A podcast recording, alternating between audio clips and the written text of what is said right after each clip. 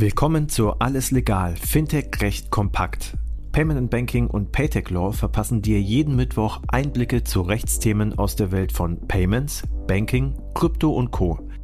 Viel Spaß mit der heutigen Episode mit Alireza Siadat und unserer Gastgeberin Christina Casala. Alles legal, Fintech recht kompakt, eine neue Ausgabe. Ich freue mich sehr, wieder Alireza Siadat begrüßen zu dürfen.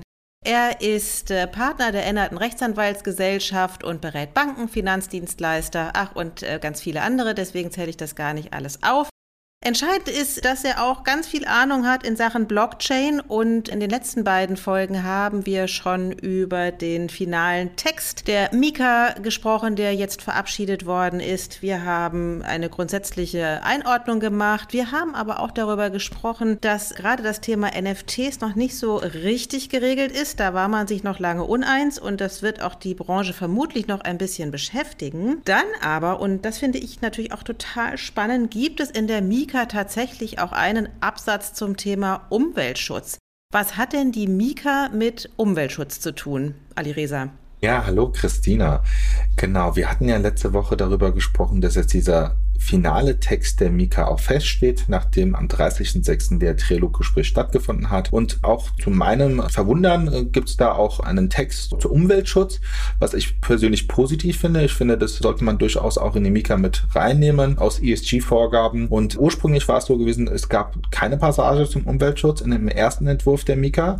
Dann in dem zweiten Entwurf der Mika gab es dann einen Vorschlag, dass man auch ein Kapitel einbaut und dazu schreibt, dass man bei der Ausgabe von Token, also von Kryptowerten, aber auch den Handel von Kryptowerten, da den Umweltschutz auch im, im Auge behält und da auch bestimmte Maßgaben trifft. Spezifisch auch hier mit Hinblick auf Bitcoin, weil Bitcoin wird ja durch das sogenannte Proof of Work Mechanismus auch gemintet und ja, die, die Blöcke werden damit auch verifiziert und dementsprechend braucht man einen sehr hohen Energiebedarf. Also wie dieses Proof of Work braucht man sehr viel Energie und da gibt es ja verschiedene Studien, auch verschiedene Kritiker, die sagen, Bitcoin ist ganz schlimm für die Umwelt. Und da gab es dann damals in dem Vorschlag, also ein Kapitel, da hieß es, also ein Absatz, da hieß es, man sollte allgemein Umweltschutzmaßnahmen vornehmen bei der Ausgabe von Token und beim, beim äh, Vertrieb und Handel von Kryptowerten. Und da gab es noch ein, sogar ein Verbot äh, in diesem äh, Vorschlag. Da hieß es, Token, die auf diesen Proof-of-Work-Mechanismus ausgegeben werden oder bestätigt werden, die sollen im europäischen Wirtschaftsraum von den Kryptodienstleistern nicht mehr angeboten werden. Das wäre ja quasi einem Bitcoin-Verbot gleichgekommen. Ganz genau. Das heißt, es wäre dann damit einem Bitcoin-Verbot gleichgekommen. Das hätte dann geheißen, dass man, wenn man jetzt einen Kryptodienstleister wie zum Beispiel eine Kryptobörse, wie zum Beispiel Coinbase in Deutschland oder in Europa hat, die dürften dann mit dem Inkrafttreten der Mika dann nicht mehr Bitcoin anbieten. Das wäre allerdings gar nicht so gut gewesen, weil für diejenigen, die zum Umweltschutz da, da sehr viel machen, vielleicht schon, weil denen ist, glaube ich, egal, ob jetzt Bitcoin in Europa nur verboten ist oder außerhalb dann nicht. Aber es hätte effektiv bedeutet, Coinbase, die in Deutschland reguliert sind und in Europa dürften keine Bitcoin anbieten, aber eine Kraken zum Beispiel, die noch nicht in Europa sind und außerhalb Europas, die dürfen Bitcoin anbieten. Das würde dann im Endeffekt heißen für den Verbraucher, der würde dann sein Bitcoin nicht mehr über Coinbase kaufen und, und handeln, sondern würde es über Kraken machen. Das wäre dann eine nicht regulierte Kryptobörse. Und damit würde man ja am Ende des Tages vielleicht dem Umweltschutz in Europa was Positives tun, allerdings dem Verbraucherschutz ganz viel Negatives, weil dann würde man auch einfach als Verbraucher bei einer nicht regulierten Börse handeln und hätte dann nicht mehr den Schutz der Mika. Und das wäre natürlich nicht so gut. Und das ist, glaube ich, wäre zu eindimensional gedacht zu sagen, wir verbieten es in Europa, aber Europa ist ja nicht der globale Kryptomarkt. Okay, was steht denn jetzt also drin? Genau, also dieser Zusatz mit dem Bitcoin-Verbot, der wurde dann äh, dementsprechend rausgenommen. Jetzt gibt es die Umweltmaßnahmen, die in der Mika drinne stehen. Es ist erstmal ein allgemeiner Absatz, wo es drinne heißt, dass man bei der Emission und beim Handel mit Kryptowerten die besonderen Umweltschutzmaßnahmen beachten sollte. Das ist eine sehr allgemeine Passage und dann gibt es auch noch konkrete Punkte. Zum einen heißt es, dass Emittenten und Börsen diese müssen die Klima- und Umweltauswirkungen für die Ausgabe von Kryptowerten verwendeten Konsensmechanismen offenlegen. Also das heißt zum Beispiel, ob es Proof of Work ist oder Proof of Stake. Das muss zum einen angegeben werden.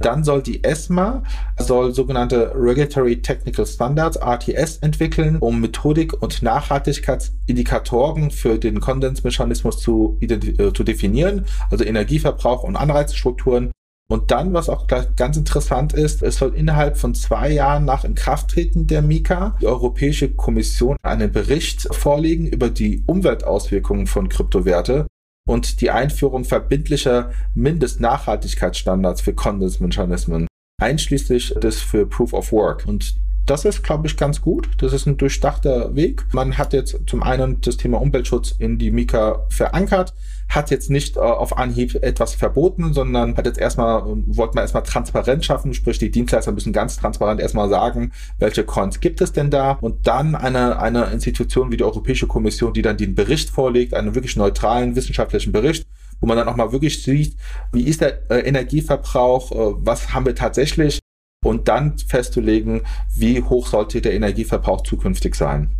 Das heißt, es wurden aber noch keine Verbindlichkeiten festgelegt. Richtig? Genau, also für die Dienstleister, also für die Kryptobörsen, die einzige Verbindlichkeit, die es gibt, ist die Transparenzvorgabe zu sagen, sie müssen offenlegen, mit welchem Konsensmechanismus die Token, die auf ihrer Plattform gehandelt werden, nach welchen Maßgaben die wo der Konsensmechanismus ist. Das ist ganz einfach. Das kann man heutzutage schon mit, mit Etherscan und sonstigen Mitteln nachforschen. Das ist einfach umzusetzen. Und es gibt halt für die Europäische Kommission die Vorgabe, diesen Bericht zu entwickeln, aber das ist für die Kommission und für die ESMA diese ATS zu definieren. Also das sind jetzt keine Vorgaben oder Verbindlichkeiten für die Teilnehmer, sondern für die Kommission und die ESMA, also für die, für die, für die Behörden. Ja, kann die ESMA das überhaupt? Ja, die ESMA kann es tatsächlich sehr gut, weil die ESMA, die ähm, hat ja da schon sehr viel Erfahrung im Bera Bereich der MIFID. Und im Bereich der MIFID hat die ESMA tatsächlich sehr gute Technical Standards definiert und ausgegeben, die im Markt auch äh, sehr gut angekommen sind und die funktioniert haben. Und basierend auf dieser Expertise wird die ESMA das jetzt auch mit Kryptowerten machen oder für Kryptowerte machen soweit ich weiß, hat die ESMA da auch sehr viel im Bereich von Personen, die Expertise haben mit Krypto auch nachgebaut. Das heißt, die haben, die haben da neu eingestellt und äh, die können das meines Erachtens schon machen. Noch zwei Takte allerdings zum Thema ESG. Das eine ist ja quasi der Umweltschutz. Wie sieht es denn mit Social und Governance aus? Ja, ähm, Social und Governance in der Mika, das ist ein guter Punkt. Das hat man so nicht direkt. Was man allerdings hat, ist ja allgemeine Vorgaben, dass man bei dem White Paper, was ausgegeben wird, da sehr im Sinne der Gesellschaft auch da auch transparente Vorgaben machen muss. Man muss äh, beim Trading, also beim Handel später, sehr viel im Bereich Marktintegrität machen. Also man sollte da auch im Wohle der, der Gemeinheit die Vorgaben einhalten. Das ist jetzt nichts Konkretes, ja, also muss auch dazu sagen. Aber allgemein, ich bin jetzt kein ESG-Experte, aber allgemein zu ESG gibt es ja sehr viele Vorschläge und sehr viele Themen, die noch nicht konkret sind. Also da bewegen wir uns ja immer noch sehr am Anfang des Prozesses. Ich vermute mal, dass sobald das Thema ESG allgemein, auch Social und Governance Vorgaben allgemein konkretisiert werden, kann man die auch dann auch anwenden auf Krypto. Also man braucht es nicht äh, getrennt zu machen, sondern ich vermute, das wird dann auch nachgezogen für, für das Thema Krypto. Okay, bis hierhin freuen wir uns erstmal, dass das Thema Umweltschutz auch Einzug in die Mika gehalten hat, dass auch das ein Augenmerk bekommen hat, denn du hast es eingangs gesagt, Kryptos sind sehr energieeffizient und in Tagen wie diesen müssen wir natürlich sehr auf Energie achten. Von daher bleiben wir auch da im Kontakt, beobachten das. Und bis hierhin dennoch erstmal herzlichen Dank, Ali Reza, für deine Einschätzung und den kurzen Abriss über das Thema Umweltschutz in der Mika. Dankeschön. Das war alles legal, Fintech-Recht kompakt für dieses Mal. Wir freuen uns, wenn ihr uns auf eurer Lieblings-Podcast-Plattform abonniert. Übrigens, wenn ihr noch tiefer in die Welt des Fintech-Rechts eintauchen wollt, dann abonniert unbedingt auch Paytech Talk, der Podcast von Payment Technology Law. Dort steigen unsere Experten noch deutlich tiefer in komplexe Materien ein. Viel Spaß dabei und bis zum nächsten Mal bei Alles Legal, Fintech-Recht kompakt.